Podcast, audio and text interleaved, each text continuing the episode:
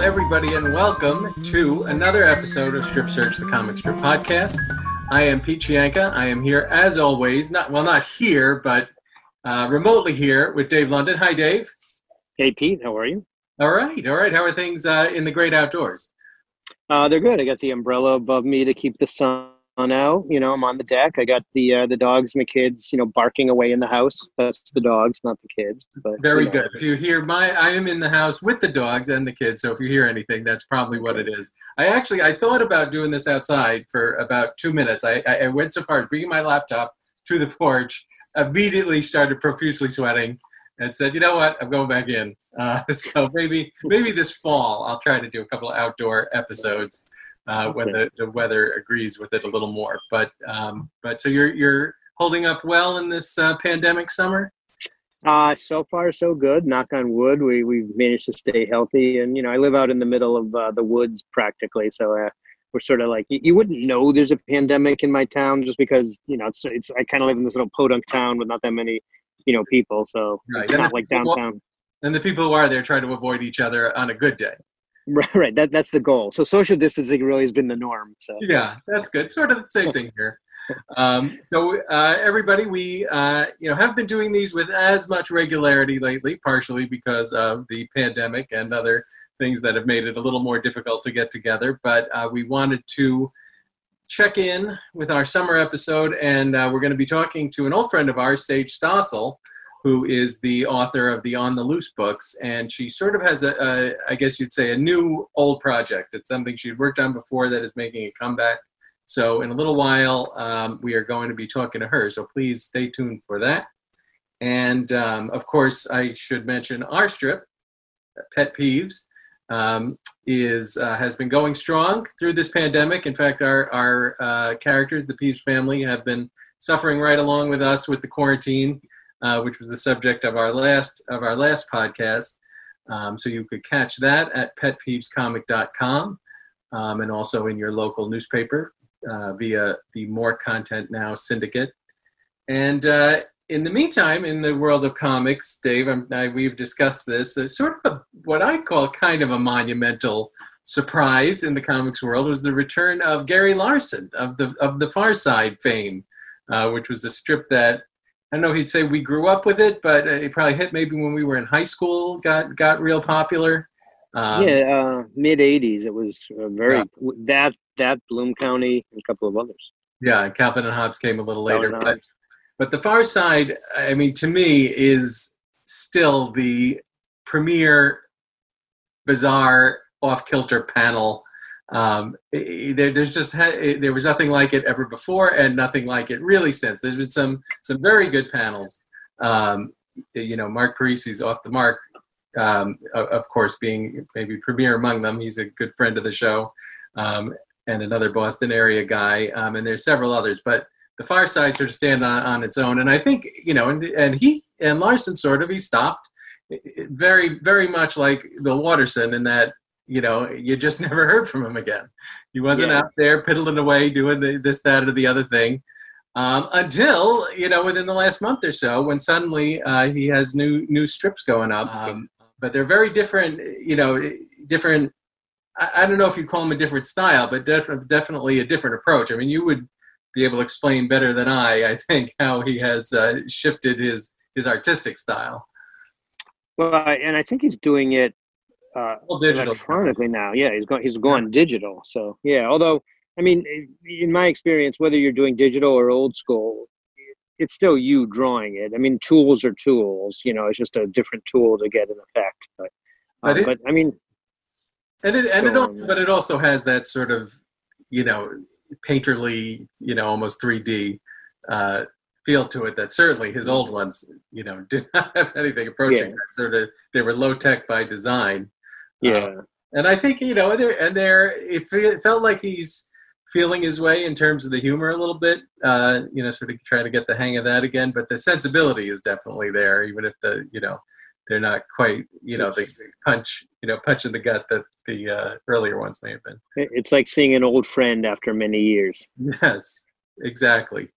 An old friend who will now take up the space of some newer cartoonist. Right. who tried to break into the business, but we won't go there. Burke Brethren is back, of course, doing his, old Bloom County. And you said he's even sort of rejiggering old strips with new dialogue, right? So, yeah. So, I mean, if you follow him on Facebook, he's been publishing his new stuff, but he also has been rerunning his old stuff back from 1983. And I just noticed within the last couple of days, one of the strips that he reran, one of the original strips from that early 80s time frame, he actually has the strip itself is from 1983, but he replaced the text, the word balloon, and he updated it so that it's more applicable to the current, let's say, political environment. Now that's the way to do it. You just cut and paste. Short on time, big bang boom. I really like his. I haven't followed it every day, but I have gotten a couple of the books he's put together with the new stuff, and I feel like they're actually better, sort of taken that way, in book form rather than sort of the daily. I didn't look forward to it every day like I did years ago, but I do enjoy reading the book. Well, I think putting a compilation in a book with some commentary below the strips is actually the way to go. Yeah, absolutely. And if you would be interested in that particular method, make sure to buy the Pet Peeves book at PetPeevesComic.com or Amazon.com. Nice plug there, Dave. That was a good segue. They're flying off the shelves, I got to say. So... get them while you can, I guess is what I'm saying. Get them while they're hot. Yes, exactly. So we're almost ready to have Sage Stossel join us, but I wanted to share with you, I got this as a gift. It seemed appropriate for the current time. I wanted to get your opinion on it. So nice. I like it. A Peanuts COVID face mask. That is. You'll notice it's a large coverage area for my large head. Right. My glasses are fogging up a little bit, so because some of them they slide off the nose. This one is it's got a filter. I'm pretty sure this is not official merchandise. So the Schultz estate probably did not get anything for this. So there may be a cease and desist letter going out to wherever you got that from. There may be. And I don't know. It seems to me 90% at least of the internet is people taking characters they didn't create and have no rights to and plopping them on T-shirts and masks. It's probably higher than 90%. Maybe I was giving it a little bit of credit.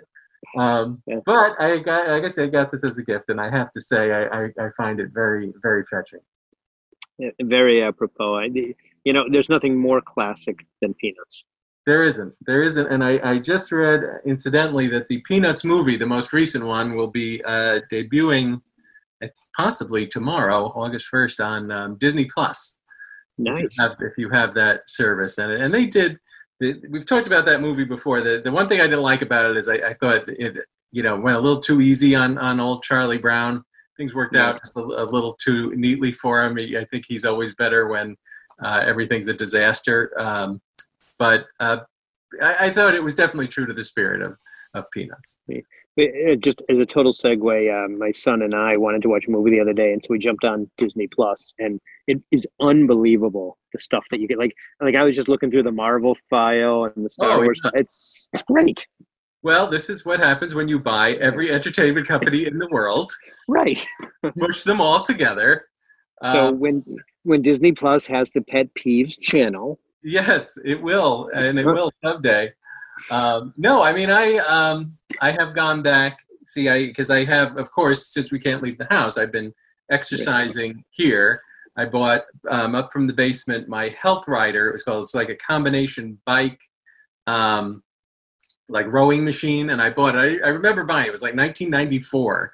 I got it at the mall. They had those in the middle of the mall. They have like the demonstrations of the people doing it, and so this thing is that old. It's been sitting in my basement, but I dragged it up the stairs, and I watched. And that's your exercise, getting it up the stairs. Well, yeah, I haven't gotten on it. It's just the but so I'm looking for stuff to watch. So I went to Disney Plus, and I started with Iron Man. And I've been watching the entire Marvel series all the way through. Takes me about three sessions of exercise to get through one movie. And it tells you how long we've been doing this, that I am up to, the next one on my list is Infinity War. So I've gotten through most. I did Captain Marvel most recently. And it's good. It definitely a good, you know, you could split it up into three parts pretty easily without it interrupting the flow too much. Yeah, we can probably have a whole intro ranking our favorite Marvel movies. But I have to say, the original Iron Man was fantastic. Yes, I mean, the one thing I have to say about the Marvel movies, they actually improve with subsequent viewings. You notice things you didn't notice, you notice little character nuances that weren't necessarily there. Whereas, for instance, the new Star Wars movies get worse when you watch them again. Because I also tried to watch the Rise of Skywalker. Oh, it's not a good movie. Wait, is that the most recent one, or is that the most recent one? Yeah. Okay. All right. That's the one where they just take the same plot from like every other remake of Star Wars that they've done. Yeah, they just sort of shove it all together, and like something happens, and something else happens, and too much going on. Things that make no sense, and it was disappointing. I remember I sort of forced myself to like it in the theater. I remember thinking, it took a while to get going, but the ending was good. It wasn't that good. It was pretty bad all the way through. Sorry, Star Wars. And now they to the point where they were talking about sort of retconning away those entire three movies, like changing. Patrick Duffy will wake up and it's all going to be. Yes, I'll give you a dream. He was the first one who did that. He didn't get enough credit. One for you, Dallas fans. All right, I believe we are going to be hearing from Sage any minute, so we're going to take a quick break and come back with her on this episode of Strip Search, Comic Strip Podcast. Stay tuned, everybody. Hey, everybody, we are back with Strip Search, the Comic Strip Podcast, with me, Pete Chianca, and my co-host, Dave London. Give us a wave, Dave. See, if you're listening on the audio, you don't know, but Dave just waved to us from his beautiful outdoor hideaway in the hinterlands of Massachusetts. We're here with our special guest today, an old friend of ours, Sage Stossel. How are you, Sage? Good, thanks. Thank you for having me. Oh, it's great to have you back and in our new Zoom environment. You know, obviously everything is new these days. Everybody is doing things differently than they used to. I imagine it's the same for you. Yep, every week it's a new thing to get used to. That's for sure. The way things are heading. That's for sure. And for people who don't know, Sage is a longtime cartoonist and illustrator. Of course, the author of the On the Loose series, which focuses on different cities around the U.S., including Boston, our personal favorite. And in addition to that, what we wanted to talk to you about today is a project, I guess it's a couple of years old, but is making a comeback. It's called Starling, and it's about a superhero. And well, why don't you tell us a little bit about it? Okay, so Starling is a graphic novel that I worked on from 2011 to 2013. And yes, it came out in 2013. I was very thrilled when it was taken on by a big publisher, and very sadly, in between the time that it was acquired by the big publisher, Penguin, and the time that I was executing it to come out, the big publisher merged with another big publisher, Random House, and so things sort of changed. So by the time it came out, I sort of knocked myself out to make sure to meet all my deadlines. But it did make it out, but then the little imprint that had acquired it kind of got clobbered in the merger, and it didn't have much push behind it, and so like the imprint disappeared. The book kind of came and went quickly. Then it sort of got a second life. I started posting it on my own, a little website that I made for it. And Mark Parisi, who you guys know, syndicated cartoonist with Andrews McMeel Universal, kindly started sharing some of the early posts that I did of it. And his syndicate noticed and picked it up and, you know, inquired about rolling it out and serializing it on their site. So that's why it's sort of still in play today. And they're kind of going through it for the second time around now. But the story, it's sort of like a superhero story from a little bit of an unorthodox angle, sort of more personal. I'm trying to inject a little bit of humor into it. So It's a story of this young woman, Amy. Her alter ego is Starling in her other incarnation. She kind of has low self-esteem. She was raised in a dysfunctional family with like a neglectful cat hoarder mother. And then, so she always felt kind of different. And then that was compounded by the fact that in her teen years, she started to develop superpowers, which of course would add to one's feelings of alienation and differentness. And so you kind of, and she joined something called the Vigilante Justice Association, which is kind of a thankless job because there's no pay or anything. And she's, you know, it's all incognito. So she doesn't really get the recognition, but she kind of wanted to be part of an in-group for a change. But so now you kind of meet her as she's an entry-level marketing associate, and she wants to like do well in her day job, and she's grappling with this other stuff. And so the cover story she invents to address the fact that she's perpetually having to sort of drop everything unexpectedly with no explanation and like run out of a room and then duck into the bathroom to change and then be missing for weird stretches of time is that she has a terrible case of irritable bowel syndrome. So there's kind of, you know. Why did Clark Kent ever think of that? That would have been perfect. I know, he missed out. He could have, his life could have been easier. But it actually, it kind of doesn't work out so well. In some sense, the nemesis for her in this is not so much a supervillain as it is this coworker that she has who's kind of takes advantage of her apparent flakiness, you know, so he starts rumors that, you know, like he's not as talented as she is at the job, but he's very assiduous about kind of taking advantage of her competing priorities to kind of make her look like an incompetent flake. So, you know, he starts rumors that she's doing drugs in the bathroom and that, you know, if someone comes to bring an assignment to her, he'll kind of intercept it and get it for himself. And then there's various, you know, other plot complications, you know, because of her sort of demeanor and her feelings of differentness, plus just the realities of her situation. She doesn't have many friends. She's never had a real relationship. She kind of, the closest she got was she kind of almost went out with someone in college, but then ghosted him because it was just too much to deal with. And so she runs into that guy again and becomes obsessed that, you know, she wants to try again. But of course he's moved on with this very nice person who she also becomes good friends with. Her boss, meanwhile, dealing with the fact that her nemesis at work has kind of made her look really bad to the higher ups, is under pressure to let her go, but he gives her kind of an ultimatum, like if you do amazingly well on this one project, then, you know, you might get a promotion. Otherwise, you know, it's kind of your last chance. So she's got this huge project. And then her little brother, who's from the same dysfunctional family, appears on her doorstep to stay with her, which she's delighted by to have the company, but then he disappears and she kind of gets wind that he's into some kind of shady stuff and he's in a lot of trouble. So she's got to track down what is going on with him. So it was coming up with the story. It was, it felt like French braiding a really complicated. Yeah, no, I've been reading it and it's really, but it works. I mean, it really, you know, you really feel like these are real people. And you know, and it's, I love how it, you know, just from the very beginning it starts and she's, you know, the very first segment, she's in her psychologist's office. Basically, he's one of the only people who knows her secret. Mm-hmm. You know, she's taking Xanax. She's, yeah. you know, it's like the superhero stuff is, you know, really deals much more with the, you know, everyday life problems. Oh, yeah. And she has to deal with being a superhero, too, which I guess has become more common. But I think this really, you know, stands out as a great example of sort of the, you know, sort of taking that, I guess, Marvel Comics idea of these are real people and how would a real person deal with this extraordinary situation, and taking it even a step further into her personal life.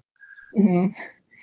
Yeah, no, it was fun to kind of explore that angle of things. And yeah, I tried very hard. Like I felt like as soon as I started doing it, like I very early on got a very clear sense of like her character, and like she's kind of grouchy about everything, and you know, she kind of has a chip on her shoulder, and yeah, I felt like I kind of knew like what her voice sounded like. And yeah, it was definitely, you know, I haven't written long form fiction, I guess you would say, before. So that was one thing I, you know, I kind of kept going back. I wanted to make sure people's kind of, you know, really sounded natural and sort of reacted to things the way real people would react to things. And yeah, it was sort of, yeah, it was a fun process. Yeah, no, I was going to ask, because obviously, you know, a lot of the stuff you do, I don't know how you classify the stuff you do in the Globe, it's sort of combination editorial cartoon, single panel type. Oh, Dave, I thought we lost you for a second there. So this was obviously it's kind of a big switch to tell a story and to deal with character development. And I had been wondering if that was something you had experienced. So this was sort of your first stab at that? In a sense. Well, I mean, I guess in a way, it was kind of a return to my very entry into doing comics in some sense, just because I sort of got hooked on doing comics when I started doing a comic strip in college that had like a cast of characters. But that was many years ago, and I had moved on from that and had just been, lately, for many years, it's just been a matter of like me surveying the news landscape and then like thinking, okay, what angle can I come up with? It wasn't like, okay, here's an unfolding story and that's driving what's happening. So yeah, a different process, definitely. And, one thing I like, and Dave, you could probably speak to this too, is that your style is not like comic book style. I don't know. It's more of a, it almost has a children's book, quality to it. But somehow it complements this story. So maybe you could talk, this is the part where Dave asks you about your craft, since I know nothing about how something actually gets drawn. So yeah, Pete, you definitely usurped my question. My two questions for Sage, I'll let you handle them. But question one is just describe your technique now, what you're currently using. Has it changed since you did Starling originally? And then to the extent you want to get into it later, even with Pete, just the process of how it's working with Go Comics, the publication schedule, how you get it to them, and so on. Sure. Let's see. In terms of the technique, I would say the technique, purely in terms of like the tools and all that, it's pretty much the same now as it was for Starling and for most of my projects. Like I basically do a draft in pencil as best I can. Then I go over it in black ink pen. It's like micro uniball and then also micron pens. And then I Xerox it a bunch of times. That way, like if I mess something up or choose colors that I decide don't look good, or I spill something on it or something, like it just gives me peace of mind. And then I do watercolor, and then scan it in. And I do a lot of kind of cleaning up of things once it's scanned in on the computer. I'm trying to think. Lettering. So I just did, that was by hand. That's for the Globe cartoons, I actually use a font. My lettering is not very neat. So that was something that, like, in terms of, it was very time consuming to clean up the lettering, and like just such a long book with so much dialogue. It was 1,740 panels, and I didn't have a lot of time to do it. And yeah, it's just, I scan it in, and then like the grain of the paper gets in there, plus just little dots. And then I seem to not be able to do it very evenly. So I would go in and I'd, try to get each word to be like on the same apparent line as the word next to it. So there's just a lot of time spent cleaning up the dialogue boxes. I do feel like I have a sort of different style for some of the Globe stuff and other types of stuff that I do. It's more like I'm actually looking at something, and then I feel like it has a more artistic, realistic, somewhat sketchy, but sort of fluid feel to it, versus when I come up with something out of my brain. I feel like I don't know if other people can tell, but I can certainly tell the difference, and it almost looks like a different artist did it sometimes. So the Starling, it was all out of my brain, so it had the look of that stuff. Some of my Globe pieces are like, I went to this place, and here's a lot of sketches of scenes from this or that. I feel like that ends up with a different look, but it's all the same, pencil plus black ink plus the watercolor and then scanning it in. I feel like, I felt like the thing that I struggled with a lot, and that I was sort of like, I worked very hard to kind of come up with a story that, you know, had characters that were engaging and that the plot sort of had surprises and twists and things that you would care about, and that it all sort of like would grow organically rather than seeming too contrived. So that was sort of like first step of the process. So I spent, you know, like 5 months just working on the computer, like in text, like not a single drawing at that point. And then I felt like I wouldn't be able to, once I had done it, I went back through and very ruthlessly edited it and, you know, got rid of scenes, rearranged things, changed dialogue, that sort of thing. Then when I was like, okay, I'm totally set with this, I felt like I couldn't judge what does this work or not until it was in the form that it was ultimately going to take. So I was like, all right, I have to make this into pictures and comics. So, but I didn't want to spend a lot of time at that point because I was like, maybe this doesn't work at all.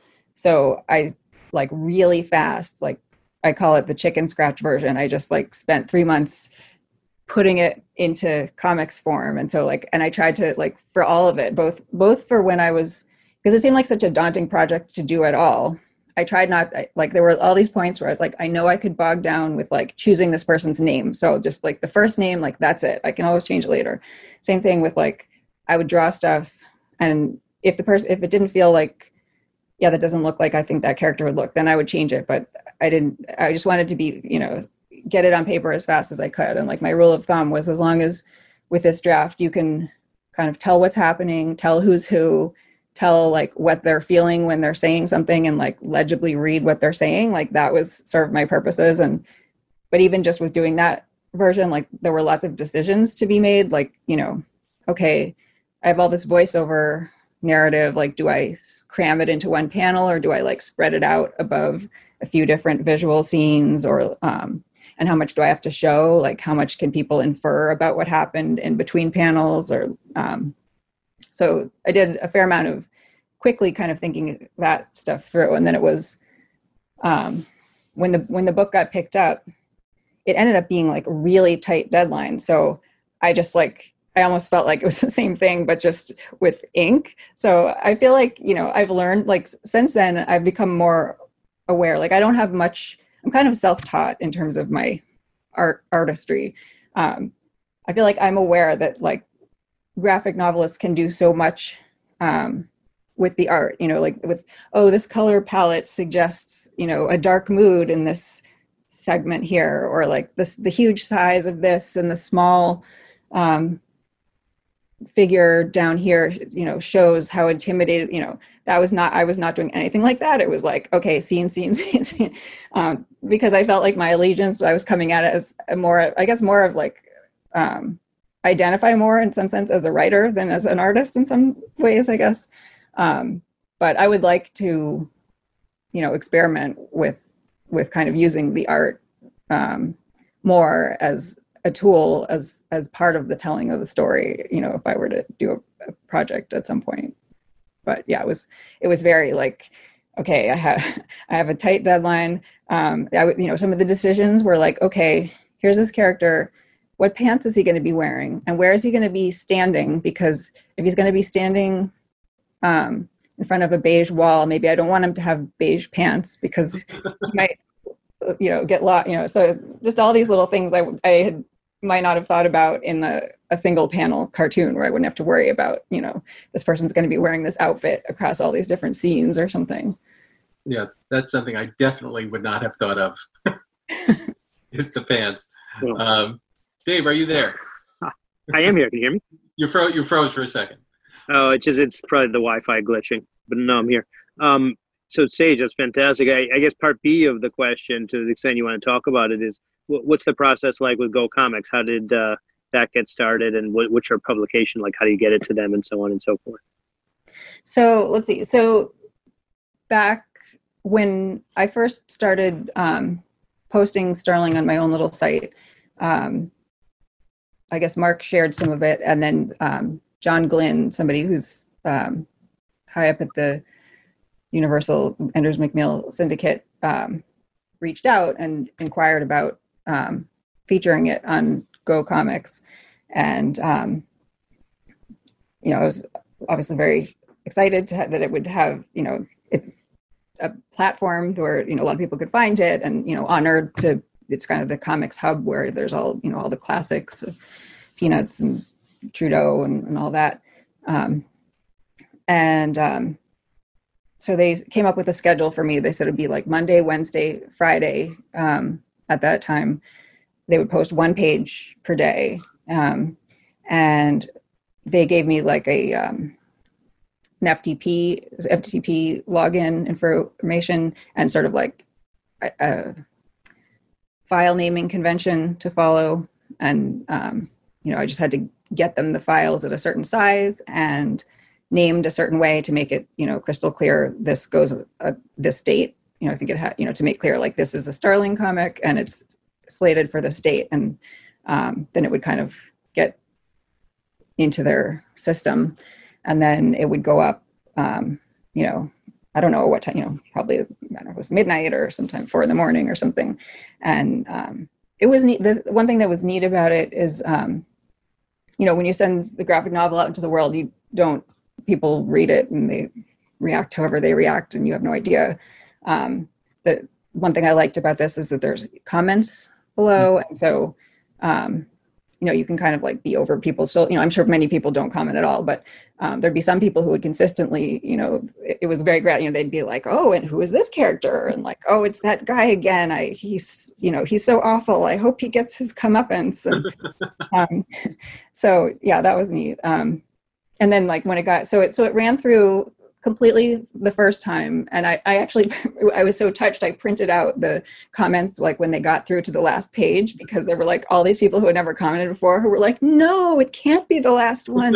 You know, please do more adventures. You know, so yeah, so that was, I was very gratified to see that. And then, yeah, so then this year they started running through it again, and I don't have to do anything because they already have all the files. And now they do it on Sundays and Tuesdays for whatever reason. But it's like, and now, yeah, there's like new comments. So it's like sort of a new, it's not the same replayed thing with the old dates or anything like that. And it works really well as a serial, kind of surprisingly, I guess, because you didn't write it that way.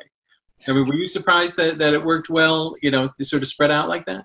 I was, because when I started posting it on my own site, when I was coming up with the story, I did kind of feel like, there were distinct scenes, and like I felt like as I was doing it, you know, it was almost like a TV show, like, okay, now we go over here and the mood is different, and we're, you know, so when I was posting it on my own site, I would put like a few pages together that felt like, okay, we're doing this one scene, okay, and then, okay, now click here for the next scene, and it would be like, now we move on, and we're like with these different people in a different location. So I thought, like, I was surprised, okay, they're going to do one page at a time, like, it's going to be weird cliffhangers that were just like in the middle of somebody saying something.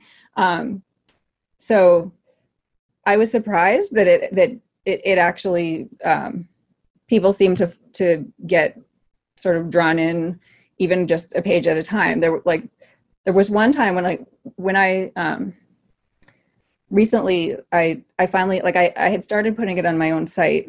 And then when Go Comics picked it up, I kind of just left off, and like, I was so busy. I was like, well, they can have all the files, but I had always meant to put them all on my own site just to have them. And a couple of weeks ago, I had like an extra week just from other things shuffling around. So I was like, all right, I'm going to get it all posted together. That's why I like, and then I was like, oh, I really, you know, I read it again. I hadn't read it in a long time.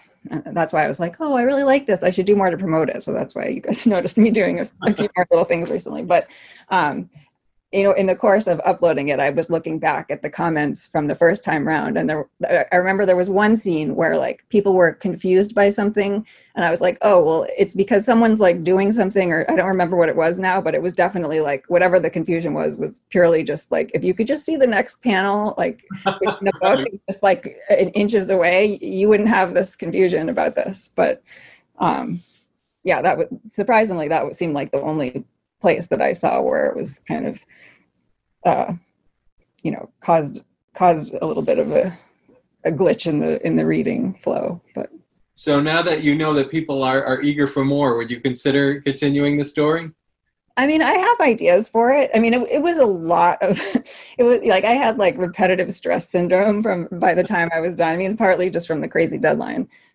So, I mean, that's part of why, like, I felt like, you know, oh, I would like to take more effort to get the word out a bit more, just because I kind of feel like if I felt like there were enough people waiting for it, then maybe I would, but you know, it's a really huge undertaking. So I would want to feel like, you know, I'm not just doing this because I have so much time on my hands or something. So, right.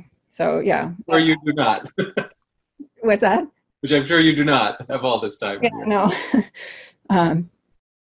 But yeah, I do have thoughts about what would happen if I were to continue the story. So maybe someday we'll see. Excellent. Well, I'll keep reading on Go Comics for now. I think I'm actually gonna get the.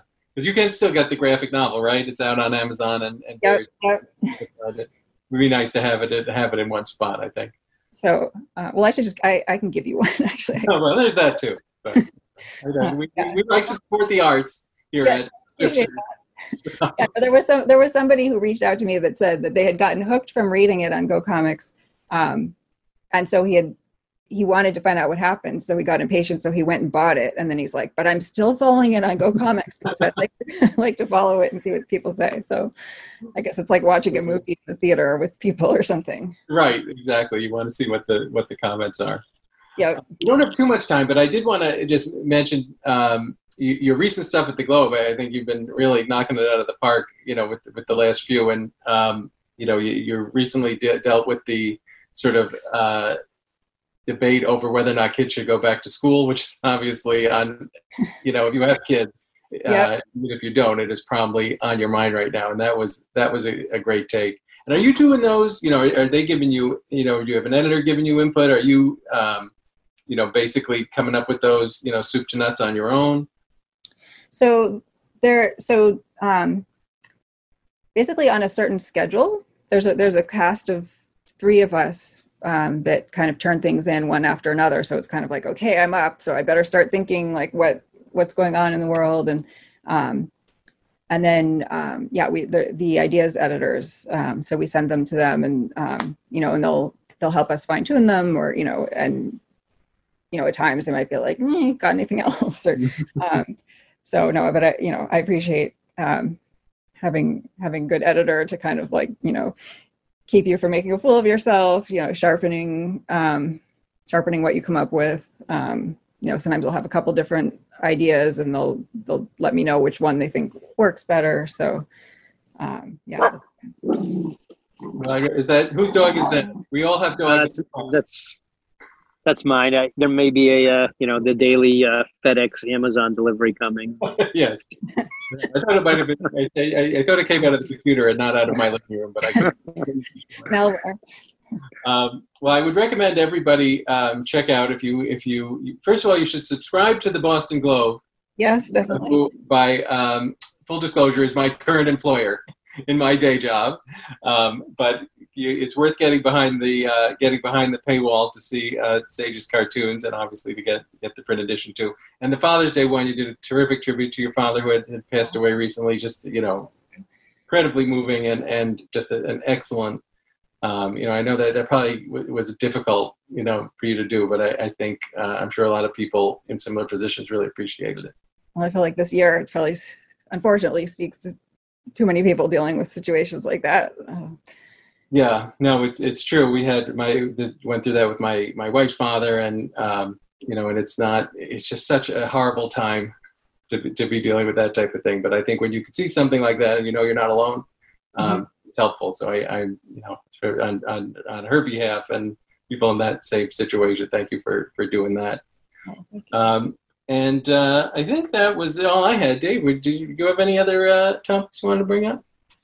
No, I think this was fantastic. Sage, thank you so much for joining us and giving us a fantastic podcast. We really appreciate the time you spent talking about it.